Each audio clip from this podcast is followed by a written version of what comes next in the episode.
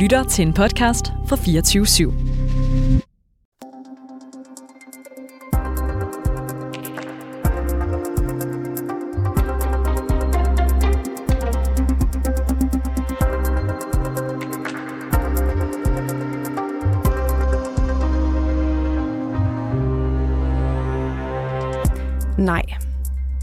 Frederiksbergs kommunes svar hver gang 24-årige Ti- øh, Titte Vinter har efterspurgt et specialiseret bosted.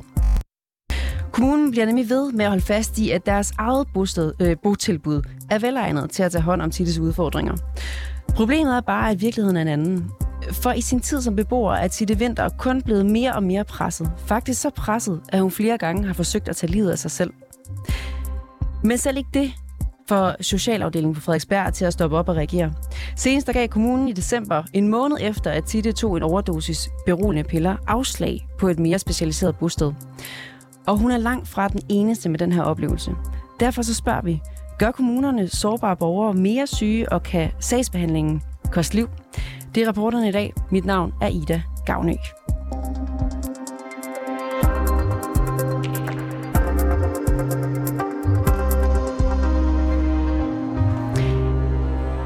Ane Alrø Sørensen, er det et generelt problem, at kommuner placerer borgere på bosteder, der gør dem mere syge? Desværre ja. Øh, det er en problemstilling, som vi hører om virkelig mange gange fra frustrerede pårørende, der kontakter os for at høre, kan det virkelig have sin rigtighed? Jane, du er jo generalsekretær i Bedre Psykiatri, og velkommen til. Tak. Hvor ofte hører I om, at mennesker er sat på forkerte bosteder, hvor de bare får det dårligere?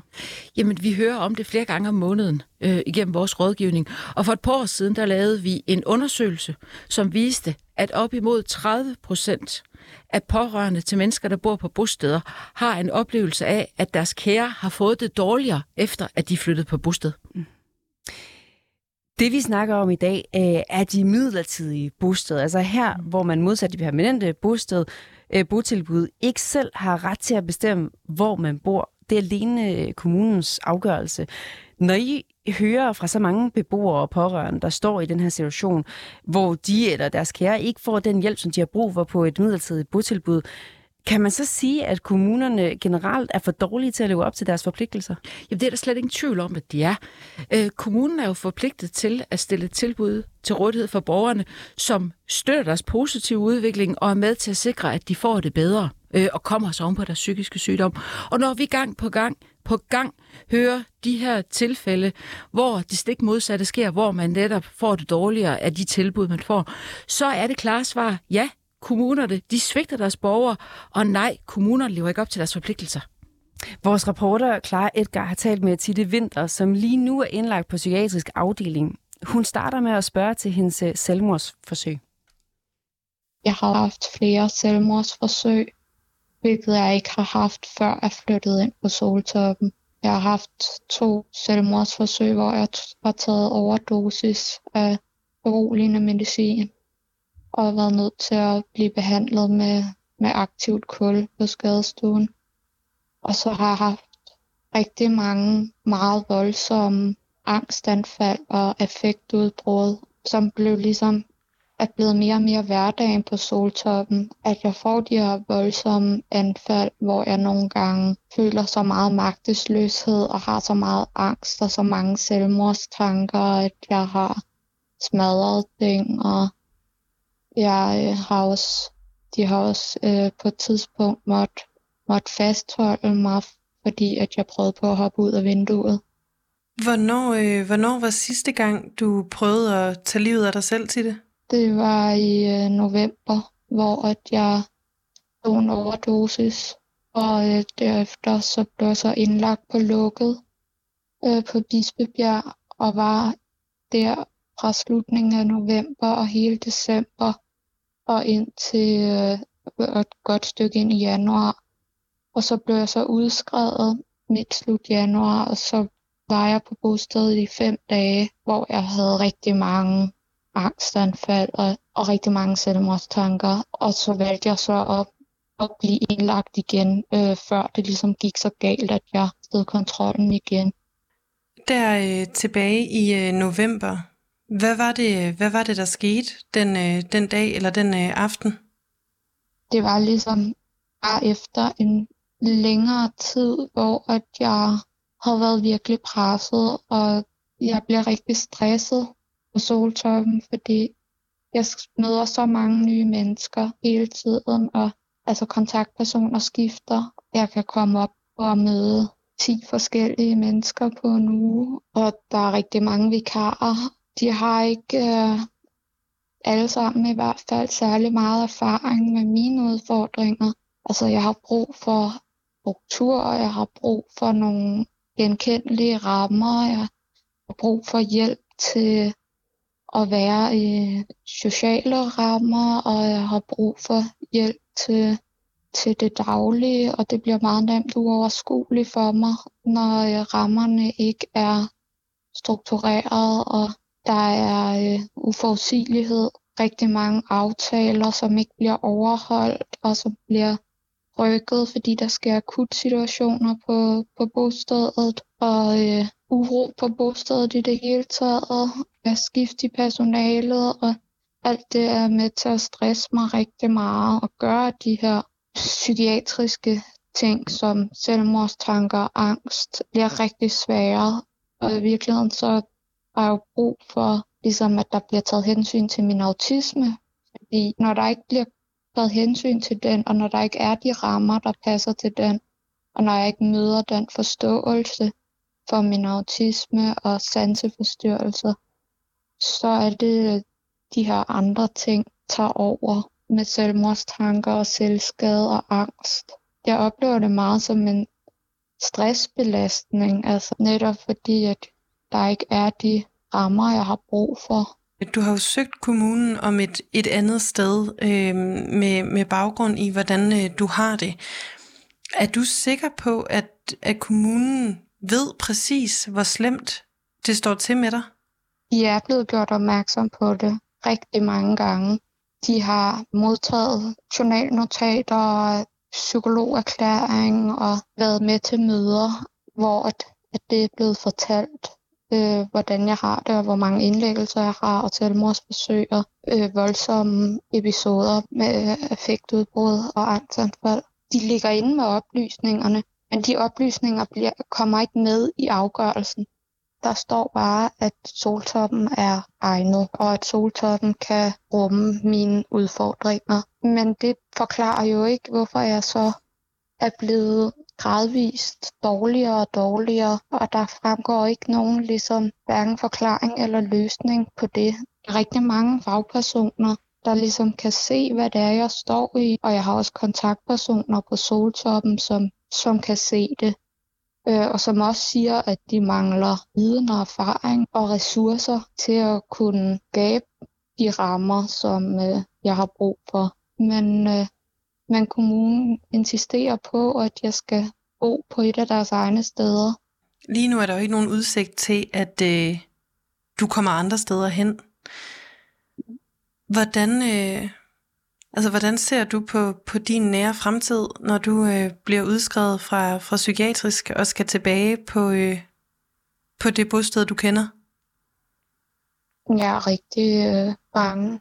Jeg føler mig virkelig presset over, at at jeg skal forsøge en gang til, øh, og en gang til, og en gang til, fordi jeg har nu i to år forsøgt at, at klare at være der. Og det, når jeg bliver udskrevet, så har jeg typisk fået lidt ro. Jeg har fået nogle måneder eller nogle uger med lidt mere struktur og ro og forudsigelighed. Og øh, min øh, mindre rammer, så, så klarer jeg det i noget tid, og så, så begynder mine ressourcer ligesom at være brugt op. Og det er ligesom bare den samme mølle, jeg går igennem hele tiden. Det er for hårdt. Jeg føler ikke, at jeg kan blive ved i den, i den mølle, som bare er indlagt, få lidt ro, udskrevet. Så går der øh, fra nogle uger til et par måneder, og så er jeg helt nedbrudt igen. Øhm, altså det er lidt som at have et arbejde, som er alt for stressende, og man bare bliver ved med gang på gang at gå ned med stress. Men man kan ikke tage overlov fra det sted, fordi det, det er der, man bor. Jane Alry Sørensen, generalsekretær i Bedre Psykiatri. Vi hører Tite Vinter fortælle, at hun har prøvet at fortælle Frederiksberg Kommune, hvor dårligt hun har det. Fortælle om sin selvskade og også sin selvmordsforsøg. Alligevel så insisterer kommunen på, at hun er det rigtige sted. Når du hører Tite Vinters historie her, hvad tænker du så om så i forhold til hendes øh, bostadssituation? Bør hun flyttes? Uden diskussion. Det er på baggrund af hendes beretning, som vi har hørt her, så er det jo hævet over enhver tvivl, at ophold på det her bosted gør hende dårligere. Hun bliver mere og mere syg, og derfor bør hun have et andet botilbud. Men kan man entydigt sige, at bostedet er den direkte årsag til, at, at Titte får det så dårligt? Det tør jeg ikke sige. Jeg har ikke øh, kendskab til Tittes historie, men man er nødt til at høre på borgerens beretning øh, og borgerens oplevelse af at bo på et bosted og at modtage forskellige tilbud. Og her er det så tydeligt, at hun giver udtryk for, at hun mistrives her, og det påvirker hende meget, meget negativt. Og derfor bør det heller ikke være i hendes kommunes interesse at lade hende bo der. Skal kommunen egentlig stoppe op og gøre noget anderledes i en sag som den her? Efter min bedste overbevisning, ja. De varetager ikke Tittes interesser og sikrer hende ikke et tilbud, som øh, underbygger hendes positive udvikling. Så ja. Den her tilgang, hvor beboere og pårørende løber panden mod muren og ikke føler, at de kan trænge igennem til systemet, hvilke konsekvenser kan det have? Jamen, de familier, som det her drejer sig om, de er bange, de er vrede, de har, føler en ekstrem afmagt, de er frustrerede og desperate, og mest af alt så er de så helt utrolig bange for, hvad der skal ske for deres kære, som bor på bostederne. Er det i dag, at de begår selvmord? Er det i dag, øh, at psykiatrien ikke formår at passe ordentligt på dem? Mm. Så det er en fuldstændig uværdig og uholdbar situation. Tite Winter fortæller, at hun er bange for, at hun mister kontrollen og tager livet af sig selv. Hvis det sker, er kommunen så ansvarlig? De har i hvert fald ikke gjort det, de kunne for at undgå øh, den situation, hvis det skulle ske. Her på rapporterne, der har vi indsigt i øh, uh, Tite Winters sagsakter og kan se, at uh, hvordan både hun og hendes familie og fagpersoner taler for, at Tite Winter har brug for mere specialiseret hjælp, hvis hun skal få det bedre. Lige her til allersidst, Jane Alrø, er det overraskende for dig, at uh, kommunen holder fast i deres beslutning, når alt fra fagpersoner til familie siger noget andet? Overhovedet ikke. Vi ser det over hele landet, og ikke bare den her kommune. Det er en kendt problemstilling. Øh, og meget af det hænger altså sammen med, at socialpsykiatrien i hele landet er så udsultet. Så bostederne er trøstesløse. De er steder med meget vold, med meget stoffer, med mange vikar, med personale, som øh, næsten 50 procent af dem arbejder ufaglært. Så det her er et helt kendt og generelt problem i hele landet. Jane Alry, tusind tak, fordi at du var med. Selv tak.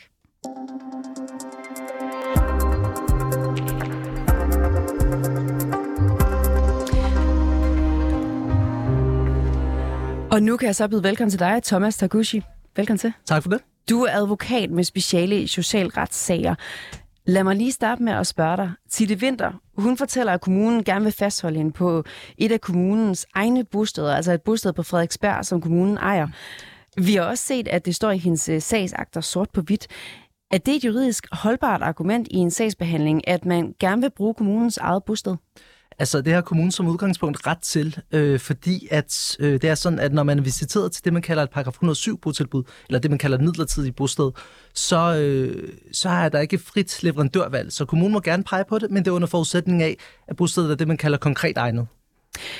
Du har hjulpet os med at kigge lidt på Tite Winters sag her. Helt overordnet, er kommunens sagsbehandling den her sag usædvanlig?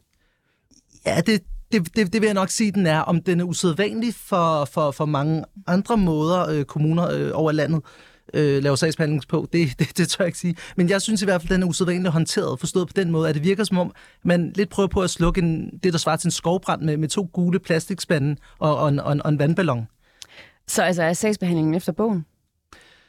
Det mener jeg ikke, den er. Hvis vi, øh, hvis vi så lige prøver at dykke ned i noget af det konkrete i den her sag. Kommunen lægger ikke vægt på, at øh, Tite Vinter har flere lange øh, indlæggelser i psykiatrien, mens hun har boet på bostedet. Er det kritisabelt? Det er helt klart kritisabelt. Det er jo en af de absolut vigtigste ting i de her sager, når man skal vurdere, om hvorvidt noget er konkret egnet så skal man se på, jamen, altså, hvordan reagerer borgeren på det sted, det man er visiteret til. Det er jo ikke meningen, når man bliver visiteret til et midlertidigt bosted, at borgeren skal få det dårligere. Meningen er, at borgeren helst skal få det bedre. Og borgeren har jo konstant kun fået det værre på det her bosted. Vi kan se i hendes journaler fra psykiatrien, at der flere steder står, at hendes udfordringer er et socialt problem på grund af manglende egnet botilbud. De journaler her, dem har kommunen også. Bør kommunen reagere på den her slags skriverier? Ja, absolut, og det er de også forpligtet til at gøre. Hendes psykolog har også skrevet til kommunen, at der er behov for andre rammer med mere massiv støtte, hvis Titte skal have chance for at få det bedre. Er det noget, som man som kommune skal tage alvorligt, når psykologen skriver på den her måde? Ikke alene skal man tage det alvorligt i mange tilfælde, så skal man jo tillægge det afgørende vægt i en sag. Øh, ja. Der står også i et mødenotat, at øh, personalet på bostedet tilkendegiver, at de øh, ikke kan leve op til Tittes støttebehov. Og det var tilbage i januar sidste år, at det stod der. Efter, øh, efter det så giver kommunen af to omgange afslag på en ansøgning om et andet og mere specialiseret bosted. Lever kommunen op til sine forpligtelser, når de træffer den her afgørelse i lyset af de oplysninger? Det mener jeg, at den gør. Øh, kommuner er i sådan nogle sager underlagt det, man kalder officialprincippet. Det vil sige, at de har en forpligtelse til at oplyse sagen, og ligesom gå ned i alle afkroge for at finde ud af, jamen, hvad, kunne være, hvad kunne være relevant for borgeren? Hvad, hvad kunne være relevant i forhold til at støtte borgeren, i forhold til borgerens støttebehov? Og det, det vælger kommunen jo eklatant at overse.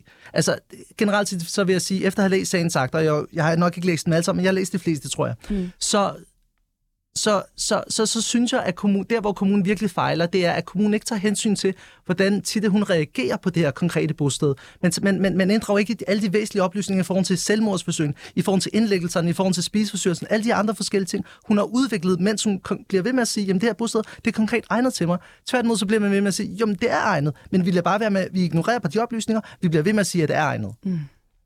Vi kan også se i journalen, at øh, i journalnotatet, at støttepersonen fra bostedet tilbage i august sidste år siger til det psykiatriske personale, at bostedet ikke kan opfylde sit vinters støttebehov, og at vedkommende er overbevist om, at det vil føre til selvmordstanker og forsøg, hvis hun bliver øh, udskrevet fra psykiatrien. Men kommunen beslutter i december igen at give afslag på et andet bosted.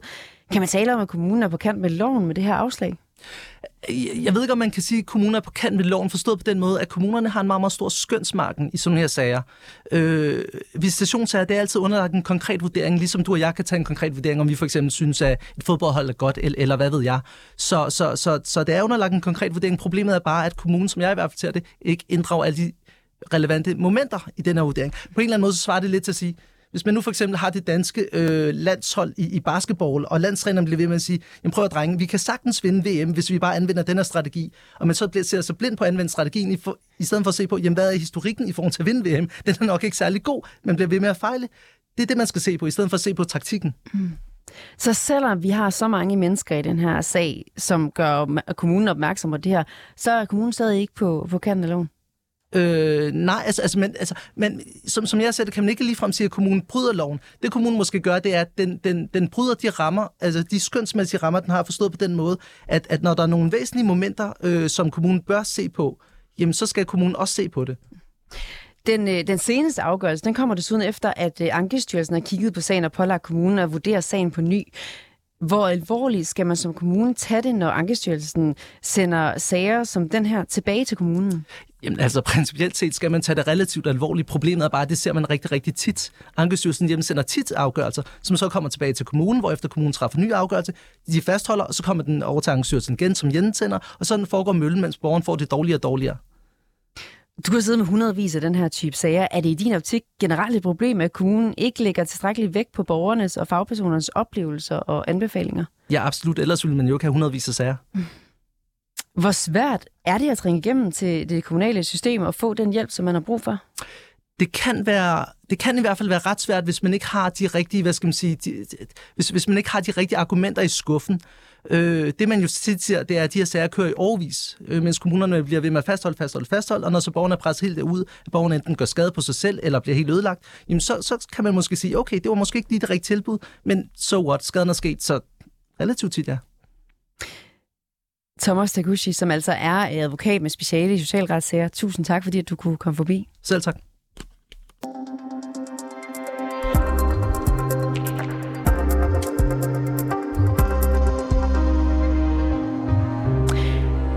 Tite Vinter er lige nu indlagt på psykiatrisk afdeling. Når hun bliver udskrevet, så skal hun tilbage på sit øh, bosted på Frederiksberg. Et bosted, der ifølge hverken hende eller hendes nærmeste kan give hende den, den rigtige støtte. Det bekræfter bostedet der selv på møder og til samtaler med psykiatrien ifølge Tite Vinters øh, sagsakter. Mette Bang Larsen, du er øh, rådsmand på Frederiksberg, og så er du formand for Socialudvalget. Velkommen til. Tak skal du have. Du kan ikke gå konkret ned i den enkelte sag her, men jeg vil alligevel starte med at spørge dig, efter du har hørt det her. Er det godt nok? Øh, jamen, jeg vil starte med at sige, at jeg har faktisk ikke hørt det, så jeg er lidt ærgerlig over, at jeg ikke har fået lov at høre de forudgående, fordi jeg vil gerne have, have det må jeg gå hjem og have til gode. Øh, men, så, så det kan godt være, at du lige skal lave jamen, recap har, på mig. Vi, jamen, det vil jeg gøre. Vi har Tite Vinter her, som er blevet, øh, som er blevet, øh, som er blevet pålagt et bosted, som hun bor på. Mm. Lige nu der er hun indskrevet på psykiatrisk det her bosted har ikke gjort hendes situation bedre. Hun har faktisk fået øh, mm. selvmordstanker, hun har også øh, begået selvmordsforsøg. Bostedet siger selv, at det her sted ikke er godt nok til hende. Men alligevel så får hun ikke et nyt sted, selvom hun har bedt om det flere gange. Er det godt nok, at hun ikke får tildelt et nyt bosted, selvom psykolog, fagpersoner, bostedet selv siger, at hun faktisk har brug for et andet sted? Det er jo så kommunen, der skal finde et nyt sted ja. hende. Øhm, ja, nu kommer jeg nok med sådan en rigtig udenomspolitiker svar på problemet er, at jeg må ikke gå ind og træffe afgørelser som politiker. Altså, det vil være manipulere, og det må jeg ikke. Altså, jeg må ikke gå ind og sige, at forvaltningsafgørelse som sådan er forkert, medmindre jeg har viden om andet. Mm. Øhm, og, det, jeg ved fra forvaltningen, er, at det er, at de mener, at stedet er godt nok. Men jeg har jo også hørt nu fra dig, at vi har en borger, som ikke oplever det. Så jeg vil da sige, at det er en, en sag, som er værd at genbesøge, vil jeg tænke. Øhm, min umiddelbare sådan, tanke i forhold til sagen, øhm, det er da, at den både rejser nogle tanker hos mig omkring den konkrete sag, men den rejser jo også nogle mere principielle spørgsmål om forhold til at kigge på kvaliteten på vores botilbud, og kan vi rumme de borgere, vi, vi, vi siger, vi skulle kunne rumme de steder? Er det er det noget med, med altså antallet af ansatte? Er det en rigtig faglighed? Altså er der nogle andre ting, som man kan sige, kun den her enkelte borger måske kunne have behov for, som vi ikke leverer godt nok? Eller er, der, er det faktisk det, det bedst mulige tilbud, der er til den her borger? Det ved jeg ikke i den konkrete sag, men, men det rejser der en række spørgsmål hos mig, som jeg synes er væsentlige at få kigget ind i. Ja, hvis man kigger helt principielt, principielt på det, kan Frederiksberg Kommune, så kan I så være bekendt at sætte nogle rammer for borgere, som får dem til at forsøge at tage livet af sig selv? Nej, hvis det er det, vi gør, det kan vi selvfølgelig aldrig være bekendt, men det kan jeg bare ikke sige, at vi gør i den her situation. Altså, det ved jeg ikke, om det er det, vi gør. Så, så, så, så altså... Er det, er det helt grundlæggende acceptabelt, når væsentlige aspekter af en sag som indlæggelser og anbefalinger fra fagpersoner ikke bliver inddraget tilstrækkeligt i jeres sagsbehandling? Nej, hvis det er tilfældet, så synes jeg ikke, det er i orden. Øhm, og hvis jeg skal sige noget mere grundlæggende, øhm, eller overordnet, eller hvad man skal sige der omkring sager som, som den her, øhm, så er det jo nok, at noget af det, der er vigtigt for mig at påpege, det er, uanset om den afgørelse, kommunen træffer, er den korrekte afgørelse. Hvis borgeren har en oplevelse af ikke at blive mødt af kommunen, ikke at blive hørt, ikke at de væsentligste ting i borgerens sag ikke bliver taget med, mm. øhm, så synes jeg faktisk også, at vi har et problem i forhold til at have en dårlig kommunikation og et dårligt møde med borgerne, uanset om formelt set, at afgørelsen er korrekt. Øhm, øh, hvad hedder det? Øhm, og, og derfor er det også vigtigt for mig at sige, at det er jo også noget, vi skal lære af, når vi får sager som den her. Altså, hvad er det, vi kan gøre bedre i den her sag, men sådan set også i fremtidige sager i forhold til at have et ordentligt forløb, hvor borgeren faktisk føler, at de ting, de, vi bringer frem, at, at de bliver taget med og bliver taget alvorligt. Så hvis vi prøver at dykke lidt ned i det her, fordi det lader jo til, at der er et, et problem her, må man sige, med, med, med Tite Vinter på det her bosted, og det er et problem, man hører fra fagfolk, at det er der altså også andre steder. Hvad vil du så konkret gøre ved det? Altså gøre ved, at, at det er sådan her, man gør i øh, socialafdelingen lige nu? Jamen, jeg ved ikke, om det er en konkret problem eller en enkeltstående problem. Så Vi har jo nogle eksperter, der siger, at det er noget, man ser bredt, Nå, ja, bredt, bredt i kommunerne. Jamen, mm. det er derfor, jeg siger, at det er interessant for mig dels at kigge på, om det botilbud, vi har, kan, kan det levere det, det skal levere, og som vi siger, det skal levere. Øhm, og, og dels selvfølgelig også, om vi har, har en, en forvaltning, som leverer det, de skal. Men altså, umiddelbart har jeg ikke nogen indikationer på, at vi har et kæmpe problem med vores socialforvaltning og den måde, man træffer afgørelser på. på. Så, men, men det er da klart, at den rejser der nogle spørgsmål, nogle principielle spørgsmål, sådan mere generelt. Mm. Øhm, ja, og så vil jeg også sige, så synes jeg i den konkrete sag, at det er jo også vigtigt måske i en sag som den her, der har kørt frem og tilbage mange, mange gange, som jeg også hører advokaten er inde på, mm altså, jeg synes, det bliver rart at få nogle nye øjne ind på sådan en sag. Altså, jeg vil da opfordre hende og hendes pårørende til for eksempel at gå til kommunens øh, borgerrådgiver og bede vedkommende sådan helt neutralt udefra, der ikke har været blandet ind i den før, kigge ind i sagen, måske at få, altså, hvis vi kunne få noget viso ind over, eller nogle andre ting, altså med nogle fagpersoner, der kommer udefra, og som ikke ligesom på den måde allerede har, har på en eller anden måde er en del af en konflikt, fordi det tyder også lidt på, at der måske er en konflikt kørende her. Så det, det tror jeg i sådan en konkret sag vil være en, en rigtig stor hjælp i, i sådan en enkelt sag. Så når du som formand for Socialudvalget et, har ansvaret for, for forvaltning af kommunens opgaver på socialområdet, og den her forvaltning, lige som vi snakker om her, den møder kritik, ser du det så som din pligt på at få ret op på det her? Ja, og jeg ser det som en pligt at bruge en sag som den her til at få rejst nogle spørgsmål, som vi også kan tage op i fællesskab i, i Socialudvalget og spørge ind til, hvordan ser det egentlig ud, dels med vores sagsbehandling og dels med vores botilbud. Det er klart, en sag som den her gør der, at vi bliver nødt til at og, og, og trykke vores forvaltning lidt på maven og sige, hvad går det godt okay derude?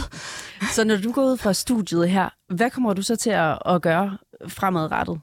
Jamen, altså, altså de næste, hvad er de næste skridt, du kommer til at tage? Jamen, udover at, øh, at jeg selvfølgelig tager en samtale med, med, den, med, med, med, med altså, kan man sige, det øverste lag af forvaltningens chef og direktør omkring den her sag, og hvad det er for nogle bekymringer, en rejser hos mig, så tænker jeg da også, at det her er en sag, der måske er så principiel, at øh, jeg godt kunne finde på at bede om en redegørelse i Socialudvalget, men det vil jo så være fortrolig, øhm, og hvor vi ud fra den sag måske også kan dels spørge ind til sagen i udvalget, men også faktisk sådan mere generelt, om den sag peger på nogle problematikker, der er større end i, hos den enkelte borger. Jeg tænker stadig, hvordan kan det komme der til, at vi har en borger, som får tanker om at tage livet af sig selv, uden at, der, at de griber ind, selvom hun beder om hjælp og et nyt sted at bo? Mm. Ja, det, og det ved jeg simpelthen ikke, hvordan det kan komme derud. Altså, det, det, der er der svar skyldig. Og der er nok Men også... det er ikke acceptabelt? Nej, jeg mener jo ikke, det er acceptabelt, at man, hvis, hvis det, hvis, det har jeg så ikke hørt, at man ikke har, har tilbudt hjælp eller har forsøgt at gøre noget ved borgeren. Altså, hvis det er tilfældet, så er det selvfølgelig ikke acceptabelt. Men, men altså, er i hvert fald ikke imødekommet det med, at hun gerne vil have et nyt bosted. Mm.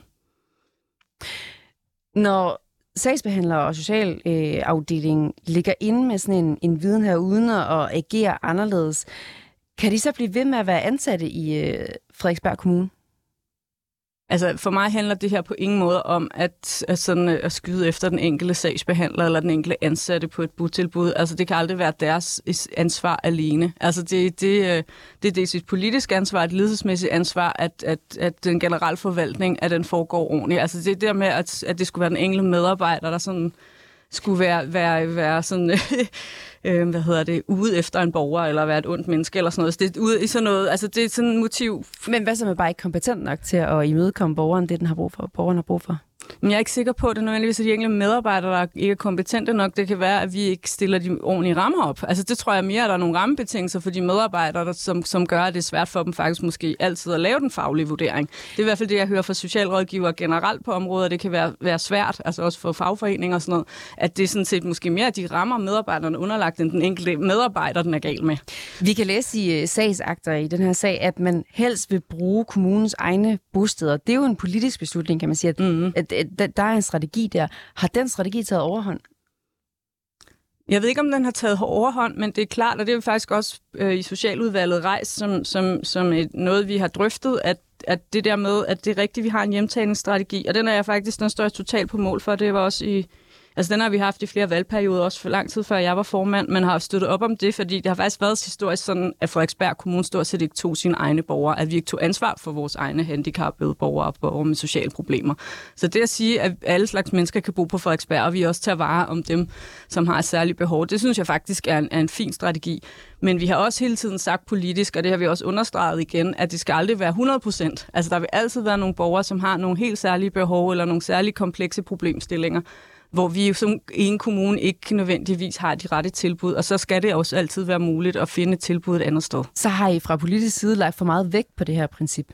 Nej, det mener jeg ikke, for jeg synes faktisk, at vi har politisk understreget, at det er et godt princip, men vi skal aldrig gå på kompromis med i forhold til, at den enkelte borger selvfølgelig skal have et tilbud, som lever op til det behov, borgeren har. Så hvis vi ikke har det i kommunen, så må vi finde det et andet sted, og det sker jo også hele tiden. Altså, der er masser af borgere, som ikke er i Frederiksberg Kommune. Det er jo så bare ikke lige sket i Titte Winters sag her, som har brug for et andet øh, bosted. Hun er blevet ved med at, at skulle gå tilbage til, til kommunens egne bosteder. Så kan man sige her, at princippet er blevet altså, overholdt for meget, eller...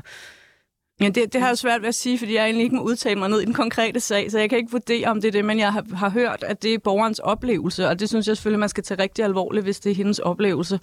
Øhm, men, men jeg må ikke gå ned og... Jeg kan ikke lave en faglig vurdering af, øhm, øh, om det er korrekt, men jeg tager meget alvorligt, at det er sådan, at borgeren oplever det. Mette Bang Larsen, som altså er øh, rådmand på Frederiksberg og valgt øh, for enhedslisten og formand for Socialudvalget. Tusind tak, fordi at du kunne komme i studiet. Velbekomme række lyd på mere.